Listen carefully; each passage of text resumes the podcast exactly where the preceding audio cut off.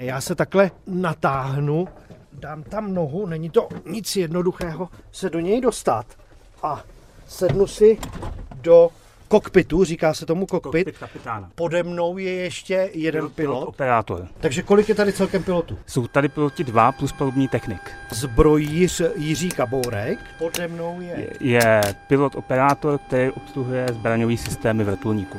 A ten třetí člověk? Ten je tady v chodbičce za vámi Jo, když se takhle nahlédnu, a to je palubní technik, který se st- stará o veškerý vlastně eh, přístroje k životu vrtulníku, otáčky, Tady eh, v tom kokpitu eh, je to tady celé zelené, ta palubní deska, je tady spousta přístrojů, je tady eh, řídící páka, nebo jak se to řekne přesně? ano. Tady vidím ještě, eh, že to je v azbuce. Přesně tak, sovětský stroj, je to vlastně Mi-24D, Na těch eh, bočních křídlech eh, jsou jakési rakety, eh, jakou to mělo výzbroj. tak hlavně vidíme raketové bloky UB-32 a na koncích eh, zbraňových pilonů vidíme vlastně odpalovací zařízení pro rakety Falanga.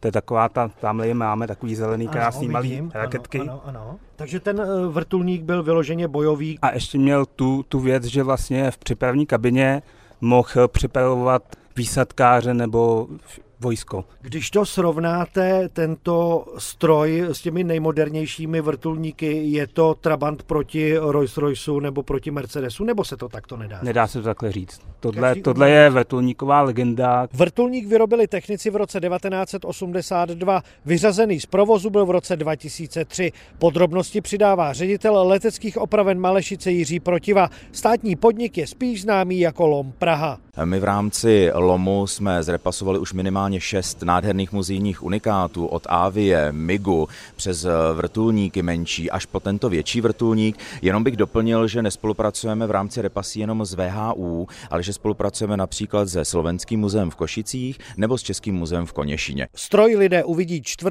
května a bude to už 56. sezóna Leteckého muzea. Z Prahy Radek Duchovní, Český rozhlas.